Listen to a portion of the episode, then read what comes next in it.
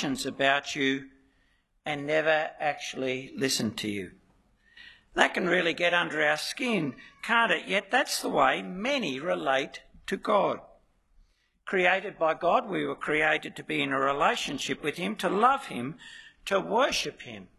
Yet many, even if they say they worship the true God, the God revealed in His Son Jesus, relate to God on the basis of their assumptions about God, not on the basis of what He has said about Himself and what pleases Him. And so they do for God what they think God should be pleased with, whether that's burning candles or repeating ritual prayers or bowing down to statues or retreating from the world or having an obligatory 50 minutes of singing at the beginning of every meeting. They relate to God on the basis of what they think God should be pleased with and not listening to God when He tells us what pleases Him, the worship, the service of Him that He finds acceptable.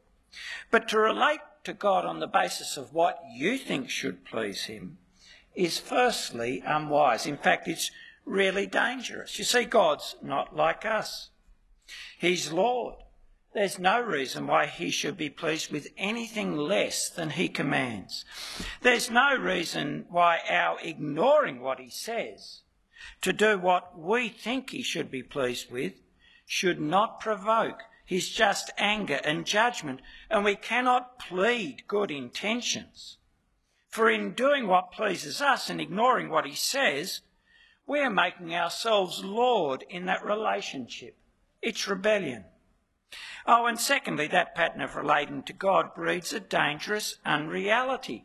It makes us think that we're right with God because aren't we worshipping God? When we're not, we're actually provoking his judgment. And thirdly, it is unnecessary for God has told us clearly what he finds acceptable the worship, the service that pleases him. And so this morning we're going to think about what God says makes our worship acceptable. And we're going to think about what is the content of this acceptable worship. And the goal? Well, that we would be people who worship God acceptably, who day by day gives God the worship he's pleased with.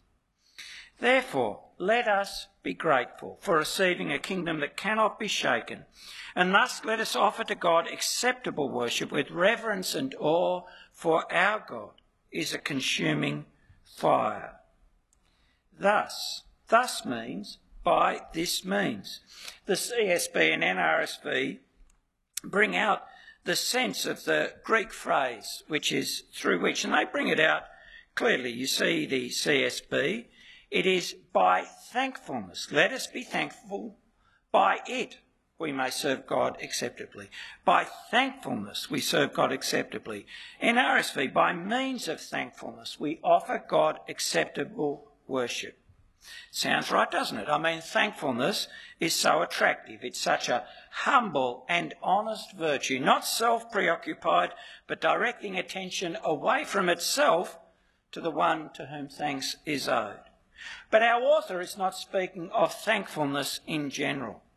No, he speaks of thankfulness for something in particular that is the means of acceptable worship. He's speaking of thankfulness for receiving a kingdom that cannot be shaken, which is a thankfulness that only believers in Jesus can have and show. So there can be no acceptable worship of the living God without confessing Jesus, his Son, as Lord, without faith in the gospel. But let's think more about this thankfulness through which we can worship God acceptably. Let's think of the what, the who, and the how. So, firstly, what are we thankful for? Well, it's thankfulness for something we receive, isn't it? A gift, the gift of what our author calls the unshakable kingdom. Now, that kingdom is the eternal reign of God's Son revealed at the close of the age. Now, Hebrews hasn't to this point said all that much about this future kingdom, but from the beginning, Hebrews has revealed Jesus as the Son, the royal Son of David, who is a royal priest, king, like Melchizedek. He is king always, king to whom everything will be subjected, the heir of all things. And we got a glimpse of the goodness of this kingdom, of this time of Christ's reign, in verses 22 to 24 of chapter 12. But to remind ourselves of how good that kingdom will be, that time will be, of how great a gift this kingdom is, let's just take one image from those verses that spoke of the heavenly Jerusalem, the city of the living God, is something our faith in Jesus brings us to. Listen to the final vision of Scripture, which is a vision of that heavenly city. Then I saw a new heaven and a new earth, for the first heaven and the first earth had passed away, and the sea was no more. And I saw the holy city, the new Jerusalem, coming down out of heaven from God, prepared as a bride adorned for her husband. And I heard a loud voice from the throne saying, Behold, the dwelling place of God is with man. He will dwell with them, and they will be his people, and God himself will be with them and be their God. He will wipe away every tear from their eyes, and death shall be no more. Neither shall there be mourning, nor crying, nor pain any more, for the former things have passed away. And he who was seated on the throne said, Behold, I am making all things new. And then at the end of that vision, we get a glimpse, as it were, inside the city.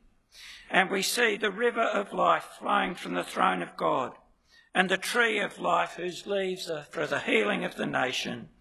And then, verse 3 I heard a loud voice from the throne saying, Behold, the dwelling place of God is with man. He will dwell with them, and they will be his people, and God himself will be with them and be their God. He will wipe away every tear from their eyes, and death shall be no more.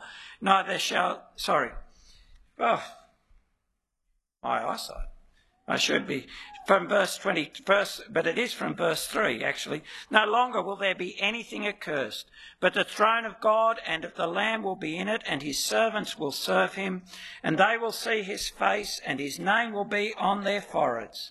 And night will be no more. There will be need no light of lamp or sun, for the Lord God will be their light, and they will reign for ever and ever. Now, this vision of the heavenly Jerusalem is a picture of that kingdom that God is giving to those who persevere in faith in Jesus. No curse, no death, no pain, no grief, all things new, access to the tree of life to see the face of our God. And here in Hebrews, he describes this kingdom as one that cannot be shaken, as unshakable. By that word, he's stressing the permanence of this kingdom in contrast with all that belongs to this creation. All this created order, our author said in verses 26 and 27, will be shaken, and in being shaken, removed forever. But this kingdom is unshakable, it remains. Now, think for a moment of the goodness of this promise, of the wonder of this hope in a world of transience where all is loss. I mean, this creation is a place where there's so much good, isn't there? So last week I, I had gastro, and one of the real pleasures of last week wasn't the gastro, was actually starting to recover and going out for a walk. You know, the sun had come out, went down past the Plenty River, the rainbow lorikeets are back, I could feel the warm sunshine on my skin. The sky had been washed clean by the showers. You know, there are some days when you just feel how good it is to be alive. And when you feel that good, you also feel the grief, don't you? That one day it will all be lost to you either gradually with fading eyesight or strength, or through human folly and greed, or then through death. Oh, yeah, and I went home and good food and human love, and you think life is so rich, but it will all be lost. Every achievement in which you've delighted, the company you built, the piece of art you laboured at with such care, the house you designed and built, those children you're pouring yourself into, it will all be lost. Vanity, all is vanity. That's how the preacher summed it up. Fleeting, like a mist, there, but unable to be grasped and held on to, and then gone. And that is human life. But believers in Jesus are receiving the unshakable kingdom, life and light and love that are permanent, abiding. And unshakable also speaks of the purity of this gift. It remains because it's unmarred by our sin. No regrets, no mistakes that need to be undone, nothing defiled or tainted. Permanence, purity, oh, and presence. Here, God dwells with his people. That is why it's the unshakable kingdom. As the psalmist said, God is in the midst of her.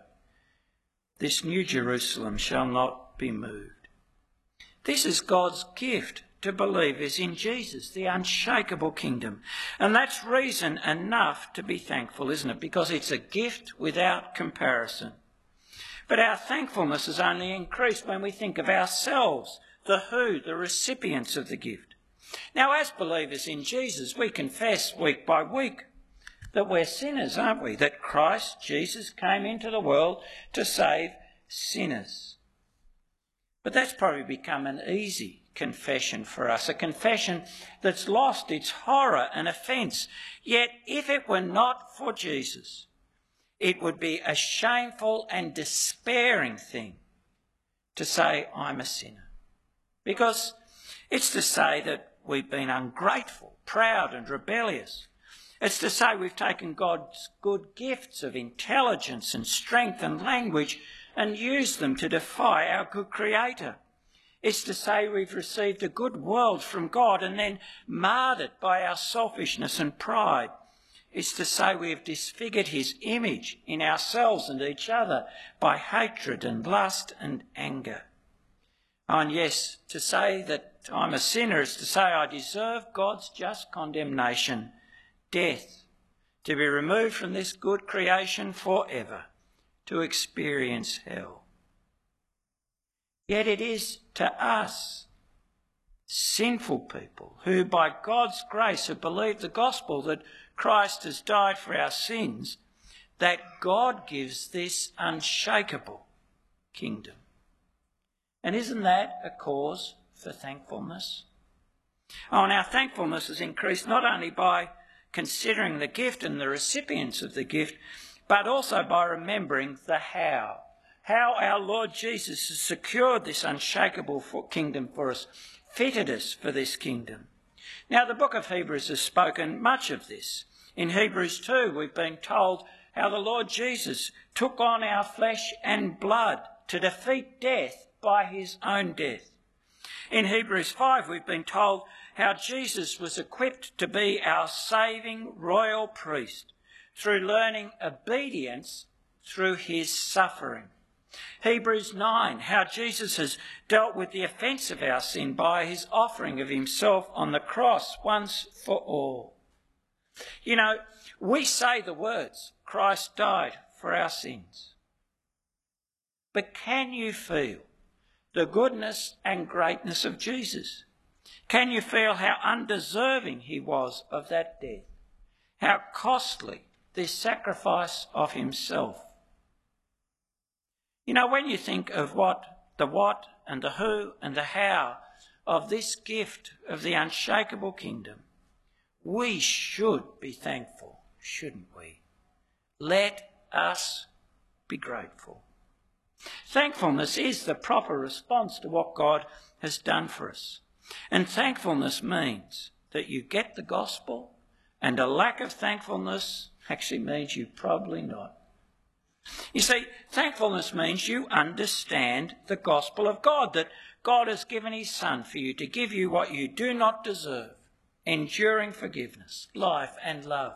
Thankfulness means you believe the gospel that Jesus' death is for you, and that in trusting Him you are forgiven.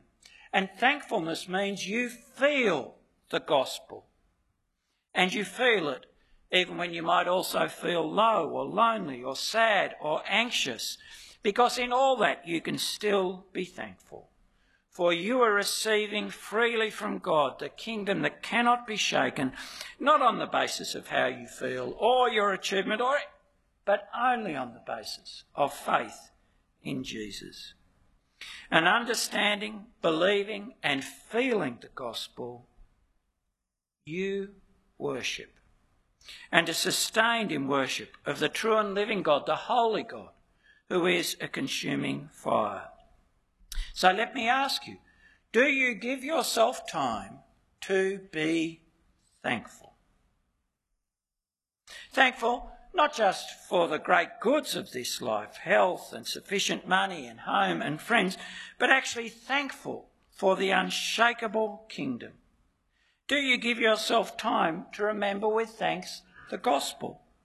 Uh, whether that's together, say, in our sharing together in the Lord's Supper, or whether it's in daily routines like grace, giving thanks over meals, or whether it's in those private times as you feel the impermanence and the grief of the sin of this world.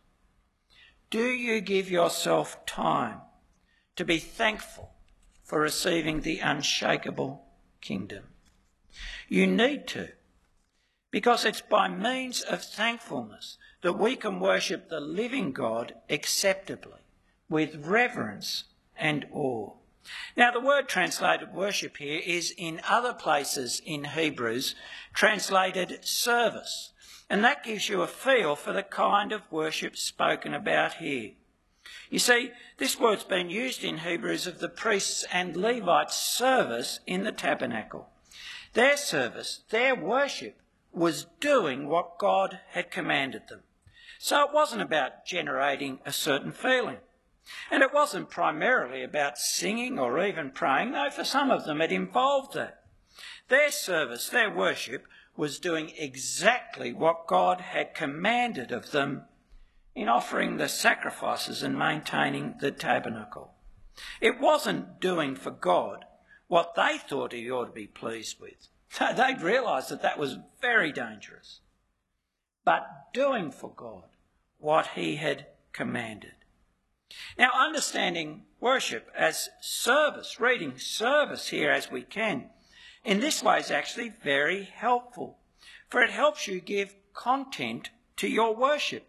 It is doing what God has told us to do. And we need that direction because worship's become a term in our culture that people can fill with all sorts of content that they've just learned from their church culture. Whether it's, you know, being quiet when you enter church, that's worshipful, or thinking that somebody who leads singing is a worship leader, which is also bizarre, but some people think that, right? Just assuming that worship is what you've learnt in your church culture. But you see, service directs you to God's word for the content of your service. It prompts you to ask, what does God command? And that content, the commands of God for his people in Jesus, the worship he finds acceptable, is what our author's actually about to make clear in chapter 13, which is why I had it all read. It's by means of thankfulness that we can serve God acceptably. And that thankfulness for the kingdom should be a feature of our everyday life, not just special times. It's an attitude, not an activity, an attitude that should accompany all our service, all our obedience, including our singing. And thankfulness sustains the reverence and awe that should accompany our service of the living God. now, reverence and awe is not a matter of long prayers or trying to generate a certain feeling. It's actually a matter of the seriousness with which we do God's will, where we dread to disobey Him. We serve Him with reverence and awe. And thankfulness is the source of this reverence and awe, for thankfulness for the gospel and the gift of the kingdom actually reminds you of who God is The Creator and Lord, whose will is done, reminds you of His holiness, His hatred of sin, reminds you in the cross of His justice, His determination not to overlook sin, reminds you in the resurrection of His might, reminds you of the day when all will be shaken. Oh, reminds you that our God is the same God who spoke through the prophets who appeared on Mount Sinai to Israel. That's right, our God is still the awesome, holy God revealed at Sinai. There's not a different God in the Old Testament and the New. We serve the same God. The God who spoke at Sinai is the God who speaks in the Gospel, and our author, quoting Deuteronomy 4:24, reminds us that our God is a consuming fire, a jealous God. Jealous means he will not abide his people giving what belongs to him. Their love and loyalty, their service or worship to any other than himself. It, it actually reminds us that God will especially not tolerate idolatry, the worship of created things in place of the Creator or relating to him as if he were just some dumb idol who has not made his will known, so we're free to do what we like to please him. To think that is to think that God is a dumb idol. This reminder that it's the same God who spoke at Sinai and who speaks in the gospel should actually increase our gratitude and our wonder at what God has done for us in Christ. You see, He's still the holy God. And yet we're no longer distant, but can approach him and by faith can come to live with him. Oh, and this reminder that he is the holy God should also increase the seriousness, the earnestness of our worship, our service. We should be diligent to conform it to his word. For the only worship God accepts is the worship he commands. But notice, it is not terror of judgment, but thankfulness at being spared judgment. That is the means of sustaining our serious, reverent service. The life described in Hebrews 13. God's people have always known this. Listen to the psalmist. If you, O Lord, should mark iniquities, O Lord, who could stand? But with you there is forgiveness, that you may be feared. Think about that. See, if you are struggling to do what God says, say, love your neighbour, or live a sexually pure life, God says both those things in chapter 13. If you're struggling with serving God, worshipping God in the way He commands, well, yes, you do need to remember the awesome reality of God. But you have to recognise that at its foundation, your struggle to obey God has its origin in weak or lack of thankfulness.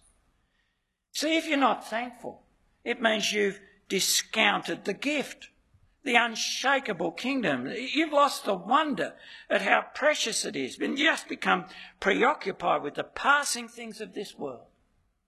Uh, if you're struggling to be thankful, you've discounted your sin. You've forgotten how ugly it is. Oh, and you've discounted your Saviour and started to think it's a small thing that the Son should take on your flesh and blood and die for you. So, if you're struggling to give God the worship He commands, what you need to do is renew your thankfulness. You need to look at the gospel again and work out whether you actually believe it that Jesus died for your sin. And then practice thankfulness. And worship, service will flow from that. But what is the content of this service? What's the worship God commands of his people? Well, chapter 13, as I've said, makes that plain. Our author covers lots of things very briefly because he knew he was reminding his first hearers of what they already knew.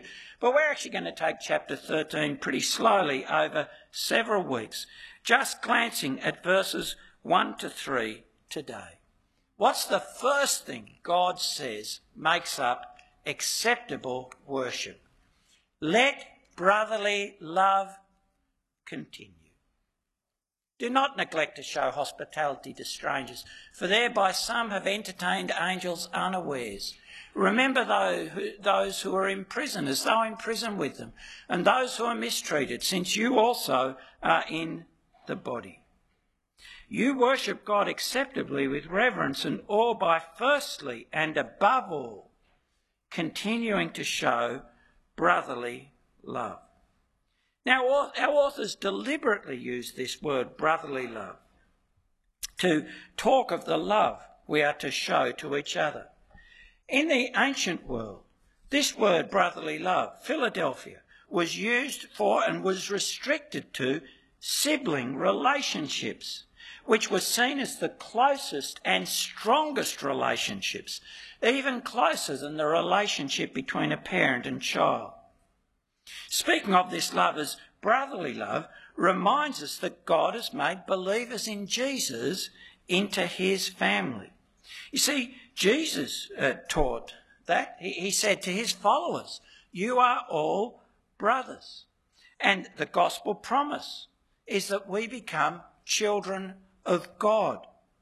And Hebrews has reminded us that it is sons that God brings to glory. And we are now Jesus' many brothers. And so as you're sitting here, you should look around at the believers next to you and think, we are family. And God expects us to love each other as members of good families do. In making brotherly love the first part of the worship that God finds acceptable, our author's actually only repeating what Jesus had said, that love of each other is to be the mark of his disciples, loving each other as he has loved us. But let's think, what does it mean to be real family? What does it mean for us here to be real family? And we can't just answer that from our own experience, for family differs from family, and expectations of family relationships differ from culture to culture. So, so what picture of it, in a sense, do we get from the first century? Do we get from Scripture? Well, there's always an expectation of loyalty and an obligation to care for members of the family. It involves time and possessions, a willingness to use what you have for their good unselfishly. You're meant to look out for your brothers and sisters, to promote their good in relationships or work. Oh, and in good families, there'll always be an affectionate welcome. They're glad to see each other. We ought to think about that. Are we good family to each other? Now, I think the answer is sometimes yes, and sometimes no. Sometimes we fail. But whatever it is, this is what God commands. And it needs a conscious commitment to think of your brothers and sisters in Christ, fellow believers, as family. A conscious commitment to know them, to stay in touch. A conscious commitment to include all. Because that's what families do, isn't it? They include the awkward uncle, the difficult niece. They're all included. And this is important to love with brotherly love. You see, you can't think you're worshipping God by carving out time, say, to come to church or even read your Bible daily if you are not loving each other with brotherly love, because this is what God commands. This isn't advice. And we've just heard that we need to be serious. Serving our God, who is a consuming fire, with reverence and awe, serious in conforming our lives to his command. Now, the passage features and emphasises two aspects of brotherly love. One, as we'll see, is hospitality, and the other is the care of prisoners. Do not neglect to show hospitality. The word translated hospitality here is literally love of strangers, those whom you don't know. Hospitality is making room for another, for the stranger in one's place. And it is talking about strangers, people you don't know. So hospitality in the New Testament isn't entertaining your friends, right? Hospitality is commonly commanded and practiced in the New Testament church. Uh, to spread the gospel, evangelists and apostles travelled around the ancient world, and the ends of the ancient world had a dreadful reputation as being completely full of immorality. So missionary work depended on private hospitality. Listen to John in 3 John. Beloved, it's a faithful thing you do in all your efforts for these brothers, strangers as they are, who testify to your love before the church. You will do well to send them on their journey in a manner worthy of God, for they have gone out for the sake of the name. We know the Apostle Paul was the beneficiary repeatedly of such hospitality. But of course, it wasn't just missionaries who needed hospitality. There were those who were fleeing persecution, those who'd had their property confiscated. And hospitality is one of those things mentioned in Matthew 25, along with visiting prisoners, as noted by our Lord as marks of love for Him. I was a stranger, and you welcomed me. Now, this command embraces, first of all, believers but it should also overflow to our neighbours. We have many opportunities amongst us to show hospitality. Oh, including sometimes, say, to the friends of our children whose relationship with their parents might have broken down. But, but think of the opportunities we have. Well, we have people who come to us as students from the country or who have parents visiting and their children's place has no room for them. There are our Iranian brothers and sisters who have no family. There are students who come from overseas amongst us. There may be even people who need a place to stay because of marital breakup. And we should be the ones who take the initiative to offer before they speak of their need. Hospitality is sharing space and time, sharing activities making room for strangers in your life. But some of us have a struggle with hospitality. Perhaps even dismiss this command as being for others who do have the space and time, but not for them. And that's a problem. You see, how can you say you serve God with reverence and awe when you read his command and say it doesn't apply to me? That'd be like an old covenant believer saying, Oh, I know God commanded the Sabbath, but I don't need to keep it. That ended very badly. So let me ask you a few questions. How do you see your home? Do you need to rethink the way you see your home, which is God's gift to you? Oh, I needed to. See, I grew up in a very middle class family with very busy parents in people jobs. So what did I learn? I learned that home was a retreat. That was where you were safe from people and their demands and needs. It was a place to keep people out of. Now, there were reasons for that, some sense in that. And there are seasons in life, but hospitality is still commanded. Isn't it better to see your home as a means to hospitality, for loving by sharing the good that God has given us. So, how do you see the home that God's given you? And how are you teaching your children, if you have them, to see the home God's given you? And think about it what makes you reluctant? Is it fear of strangers? Is it anxiety about whether you'll have enough time or food or space? Well, let's think about the time one. If you are too busy to do what God has commanded you to do, does that mean that you are just too busy? Full stop. You need to think about that. Oh, do some of the things, do some things actually need to go from our lives to make the space to do what God has said? You see, He has commanded hospitality. He hasn't commanded that you need to say spend all your time playing computer games or if you've got children, ensuring your children's lives are full of activity. Now, at this point, let me repeat the warning I often give test all things. Especially here, you see, the shorter the passage and the more it has to do with application, the more discerning you need to be.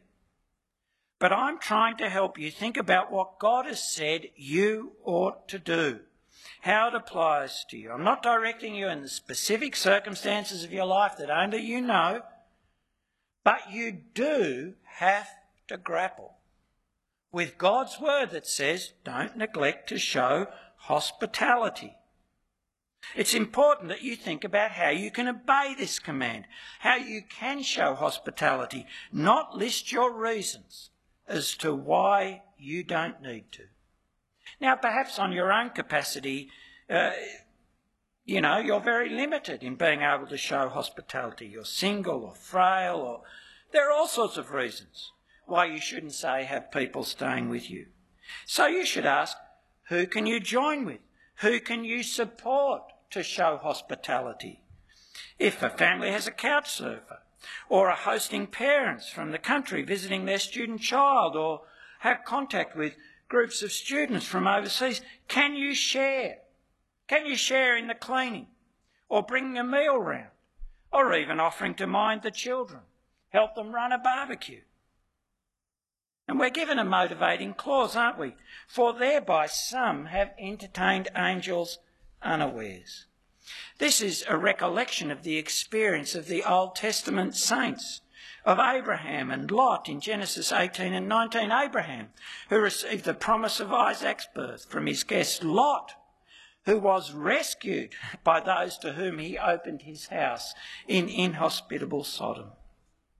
It's a reminder that God is sovereign in whom he brings to you. And you don't know what God is doing in bringing them to you, but you can trust that your God is working your good in their coming and you can obey him by loving strangers. Now, if you want ideas about hospitality and its power in a post Christian world to commend the faith, let me recommend to you that TGC podcast. Uh, Rosaria Butterfield's written a book on the subject, but the podcast is actually more accessible. Don't neglect to show hospitality. And then our author moves on to prisoners. He says, remember, he moves on in a sense to talking about people who could be forgotten. And we're good at forgetting, aren't we? Out of sight, out of mind. Now, at the moment in Australia, there are not many prisoners for the faith, or though there are those who become our brothers and sisters while in prison. And there are prisoners for the faith overseas, and we should not forget them. We should pray and provide support. And if you want to be informed about that and how you can help, contact a group like the Barnabas Fund. But you see, there are others amongst us who can be forgotten, who can drop out of sight. There are the sick, those who go to hospitals, those who go to nursing homes. It can be hard visiting them, but they need family, their brothers and sisters in Christ, to care and to look out for them. And there are the poor, people whose poverty makes it hard to participate, and people can become suddenly poor through family disruption. Oh, and there are those who are transferred to isolated areas or going home to non Christian families overseas. People so easy to forget. But people we have to make an effort to pursue, to stay in touch with, to care for.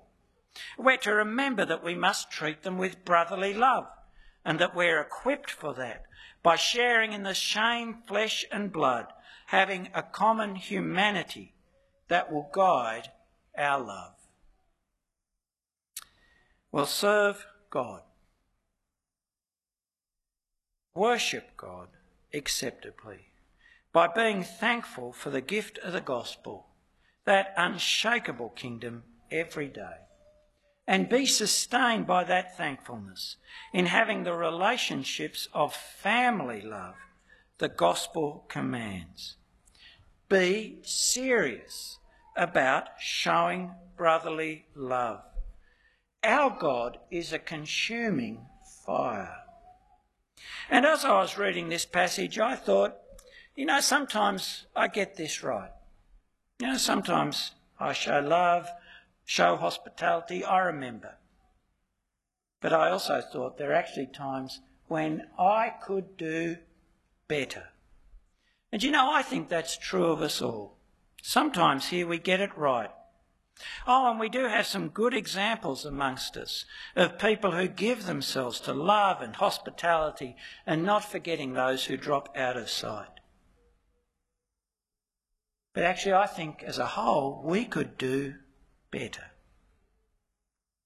And so, hear God's word and do better. These words are not advice or an ideal. They are the commands of the God, our God, who is a consuming fire, saved us by the death of his Son, who calls us to give ourselves to his will with full seriousness, with reverence and awe. So talk together, friends, family, each other. What would it mean for us to love like family? What would I change to love my brothers and sisters here like family? Who, who can I practice, say, hospitality with? Who can I show hospitality to? Who can I remember the forgotten with? And then love, not out of guilt or fear, but out of thankfulness for receiving the gracious gift of God, that kingdom that cannot be shaken, out of thankfulness for having been loved by our brother Jesus so generously, so effectively, and forever. Let's pray.